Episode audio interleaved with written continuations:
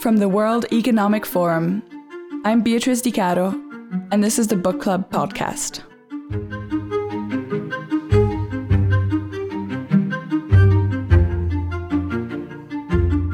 Are you a preacher, a prosecutor, or a politician?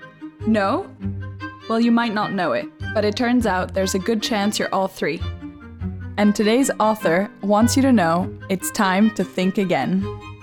This week, for our inaugural episode, we'll be joined by organizational psychologist and best selling author Adam Grant. Adam has dedicated his life to helping his millions of readers, listeners, and followers find meaning and motivation in their work. And over the last year, while the pandemic fell across the world, he used his insight to help at home as well, some of which he'll share with us today. He'll talk about his latest book, Think Again The Power of Knowing What You Don't Know, and also take some of our book club's most pressing questions.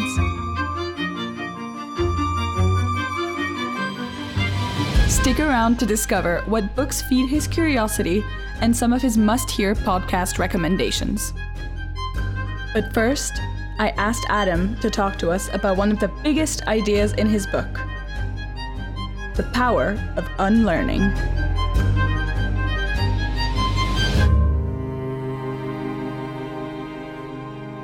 I think that one of the dangers of living in a rapidly changing world is that we end up carrying around mental fossils in our heads, old opinions and assumptions that might have made sense in a previous version of the world, but are no longer true.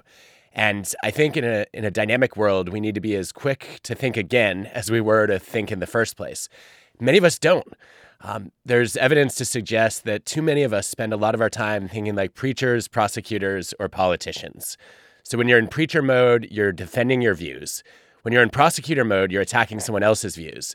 And when you're in politician mode, you only listen to someone if they already agree with your views. And in all three mindsets, you've already determined that you're right, other people are wrong. So they might need to think again, but you're all good. Your mental work is done. I wrote this book to figure out how we could spend less time in preacher, prosecutor, and politician mode, and how we could think a little bit more like scientists where we recognize that we might be wrong. We're as motivated to look for reasons why we might have incomplete knowledge as we are to assert our existing convictions. We listen to ideas that make us think hard, not just the ones that make us feel good. And we surround ourselves with people who challenge our thought process, not just the ones who agree with our conclusions. And I think if, if we all brought a little bit of the humility to know what we don't know, um, the doubt that we, we don't attach often enough to the things we think we do know and the curiosity to discover more, we might have more open minds. And I think a more open minded world is probably a better world. Definitely. And do you think age plays a role in this? Are younger people more open and humble to unlearning things, or is this something anyone can do at any stage in life? Oh, the age data are interesting. I think they, they actually cut in both directions. so on the on the one hand, older people generally are more fixed in their views. And they actually also share more fake news on social media if you look at the data. On the other hand, though, they tend to be a little bit more humble, whereas younger people are a little bit more narcissistic, a little bit more entitled, and sometimes have inflated opinions of their own opinions. And so I think there's a case to be made that in any age you can struggle with rethinking, but also at any age you can choose to adopt a little bit more of mental flexibility. I think all that involves is just recognizing that the more you know, um, the more unanswered questions you raise. And the quest for knowledge is never finished. And I think if you keep that in the back of your mind, you become a lifelong learner and you start to realize that every single person you meet knows something that you don't. And therefore, every interaction is a chance to expand your knowledge. So, would you say that humility and the ability to unlearn are therefore, you know, key tools that every employee slash manager should have in 2021? What do you think? Well, I think 2020 forced us to do a lot of rethinking of where we work, of how we get things done, how we collaborate from a distance, how we keep culture alive, how we learn when we're not necessarily having spontaneous interactions. And I think that as as those changes were were really forced upon us, um, the people who were reluctant to think again uh, had a lot more difficulty adapting. Um, I think what, what did seem to predict adaptation to this this really unexpected situation was being agreeable and emotionally stable. Uh, being somebody who is comfortable going with the flow um, and generally trying to make the best of a bad situation. And I think that at some level, uh, one of the mistakes that I've watched a lot of people make is now as we're starting to think about the return to work, um, they're they're trying to say, all right, well, let's um, you know let's figure out a plan. We might be you know we might be back in the office, we might be remote first, or we might be hybrid. But we need to make a commitment because we're facing a lot of uncertainty and people are asking a lot of questions. And I think this is the worst time for a commitment because we're still barely beginning to surface the knowledge that we gained from this global experiment that no one opted into. And I think what we should be doing is actually running more experiments. Um, even even just asking the question of what's the best experiment you ran in the last year and a half when it came to trying to get things done or trying to collaborate or even finding a semblance of work life balance in a, in a world where it felt like you were either sleeping at work or your office suddenly took over your home. And I, I think we've all been running these small A B tests in our own lives, but we're not actually sharing what we've learned broadly enough and testing it rigorously enough to figure out what kinds of habits are going to work for all of us moving forward. Definitely. And I think I've conducted a lot of failed experiments myself this year. Me too. Um, have you noticed any experiments that you've done that work? You know, waking up early, um, going for a jog before you start work. Is there anything specific that has worked for you in you know the past two years whilst living in this new normal? Well, actually, we have a new experiment at home that we just started last weekend. Um, I, I was talking with an HR leader who said, listen, the best thing we did was we had a, a person who created a, a traffic light at home to try to signal when interruptions were okay versus probably not welcome. And I, I just thought that was genius. I couldn't believe I hadn't heard of that in the past year and a half. And so I mentioned it to my kids, and our 10 year old immediately drew one. And I've started using it now. And the green light says basically, hugs are welcome. Come on in. I would love to see you. Uh, the yellow light is, you know, come in if it's important, but I'm trying to concentrate or focus. And the red, red light is, do not come in unless it's a true emergency. I'm in the middle of giving a keynote speech or some kind of presentation, uh, or I'm on TV. And it's amazing how much it helps not only to make the implicit explicit right and and signal whether you're you know you're open or closed off to spontaneous interruptions or, or zoom bombs but also involving involving our kids in actually coming up with the light. Uh, they actually started to take ownership over it. So our, daughter was explaining it to our other two kids and trying to talk them through exactly when it was a good idea versus not such a good idea to barge in. And I, gosh, when it comes to boundaries, it's such a simple step, but a pretty powerful one. This actually reminds me of our last conversation in Davos, uh, where we spoke about parenting. Has your stance on parenting changed in the past two years? Is there any more advice that you'd have for parents? You know, obviously, this boundary setting exercise is a fantastic one. Is there anything else you'd recommend to parents, new parents, in the pandemic with everyone being stuck at home together? you know, I think I think this has been really hard. I think Probably the, the best advice that I got came from a conversation I had with Scott Kelly, the astronaut who spent a year in space. And Scott told me that when he went to, to do his version of remote work, living on the space station for 340 straight days, he set a goal that he was going to come back to Earth with the same energy and enthusiasm that he had when he left. And I thought this was ingenious because one of the, the biggest challenges of the pandemic has been just the unpredictability of not knowing when it's going to end. And I think it would have been easier for a lot of us to cope with it if, if someone just said at the outset, look, this is probably going to be a rough two years. And, you know, don't expect things to return to normalcy anytime soon, as opposed to, well, we might be turning the corner in a year and then a year and a half. And then, wait a minute, no, there's a Delta variant. Now what? And I think what, what, what I took away from, from Scott's approach was to say, if you could create a clearer mental picture of the future, it helps you manage that uncertainty. And so I sat down with my wife and kids and we said, the day this pandemic is over, what do we want to do? Where do we want to go? And who do we want to see?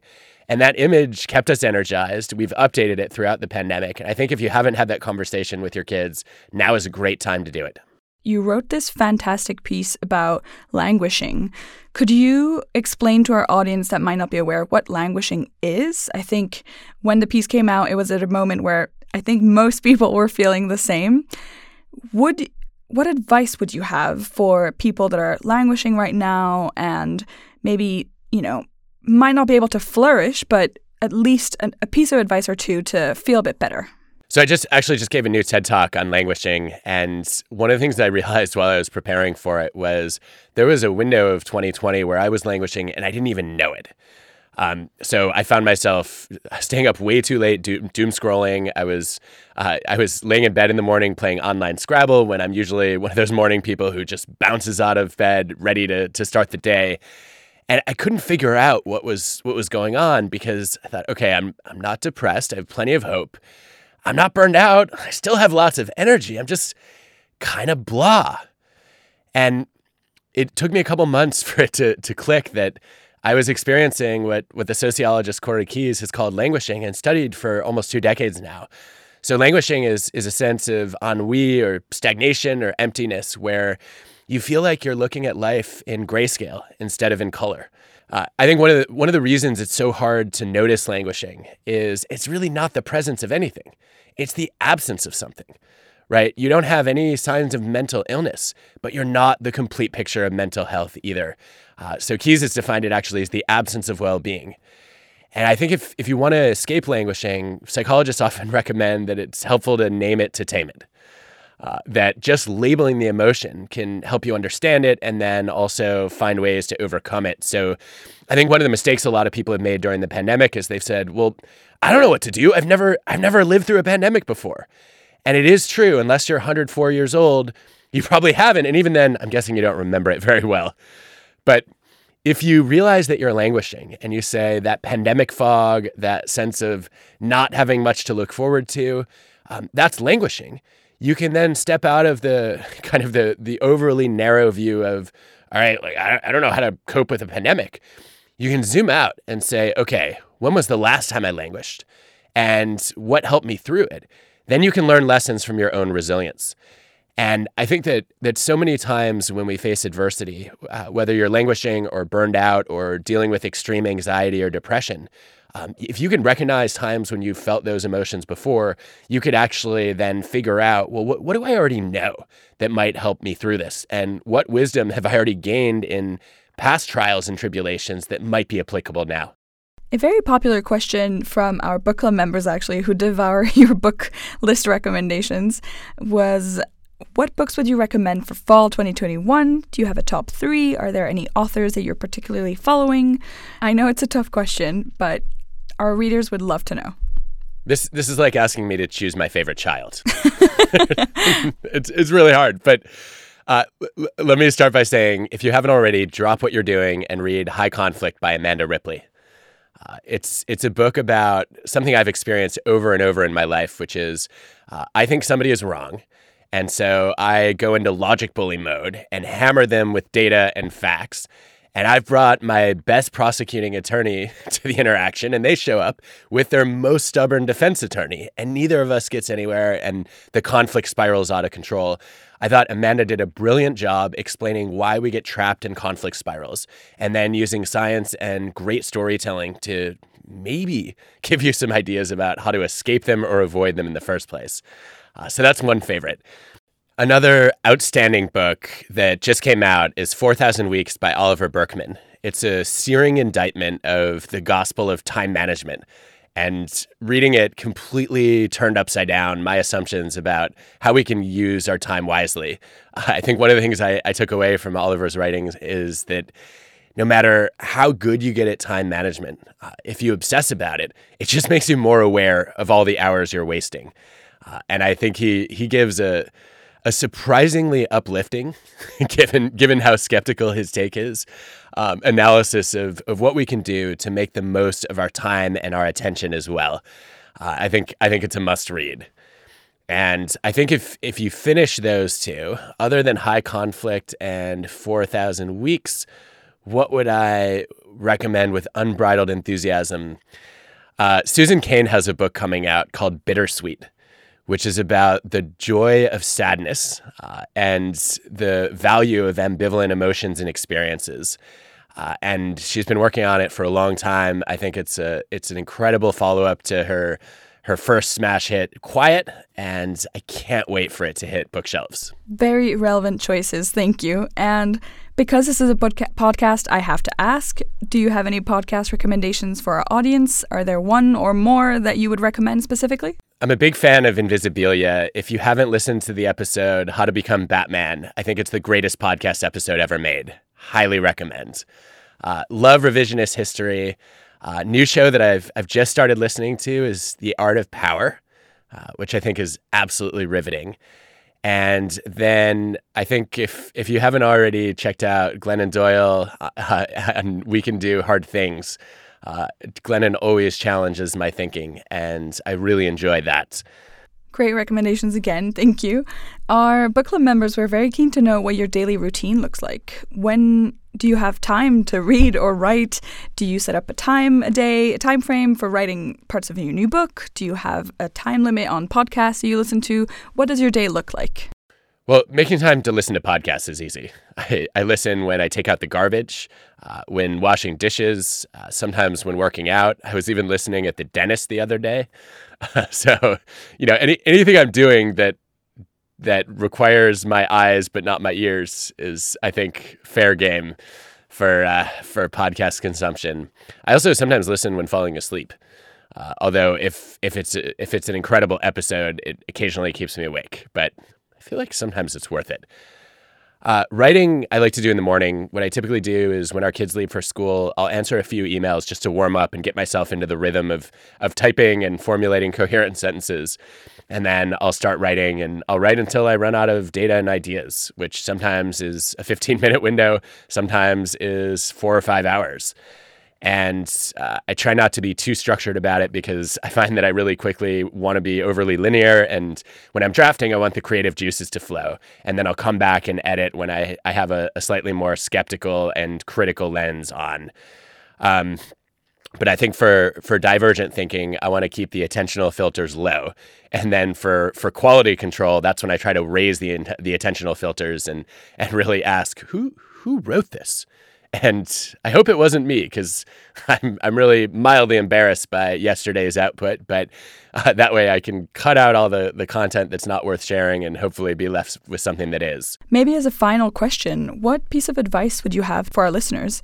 Be it for people returning to work, people still languishing, people not being able to unlearn, as mentioned in your book. What would you tell them? What would be one piece of advice ahead of 2022? I would say don't take advice from people who don't know you well because it may, may or may not apply to your situation. But I, I actually think that instead of seeking advice, sometimes you're better off giving advice. Uh, there's some research by Lauren Eskreis Winkler and colleagues which shows that if you give somebody else advice, it actually boosts your confidence and clarifies your thinking. So I would say, whatever your challenges for 2022, whether you're worried that you're going to be stuck in an, an endless loop of languishing, or whether you're not sure about whether to go back to the office or not, find someone who has a similar dilemma and give them some guidance about how to navigate it. And generally, what you'll find is the advice you give to other people is the advice that you need to take for yourself. Thanks to Adam for joining us on the first ever episode of the Book Club podcast from the World Economic Forum. Tune in next time to hear from British Turkish novelist Elif Shafak. This episode of the Book Club podcast was presented by me, Beatrice Di Caro. Production was with Gareth Nolan, and big thanks go to the Forum's podcast editor, Robin Pomeroy. Don't forget to join our book club on Facebook, which is coming up to 200,000 followers. And of course, please search out our sister podcasts, Radio Davos and Meet the Leader, wherever you get your podcasts.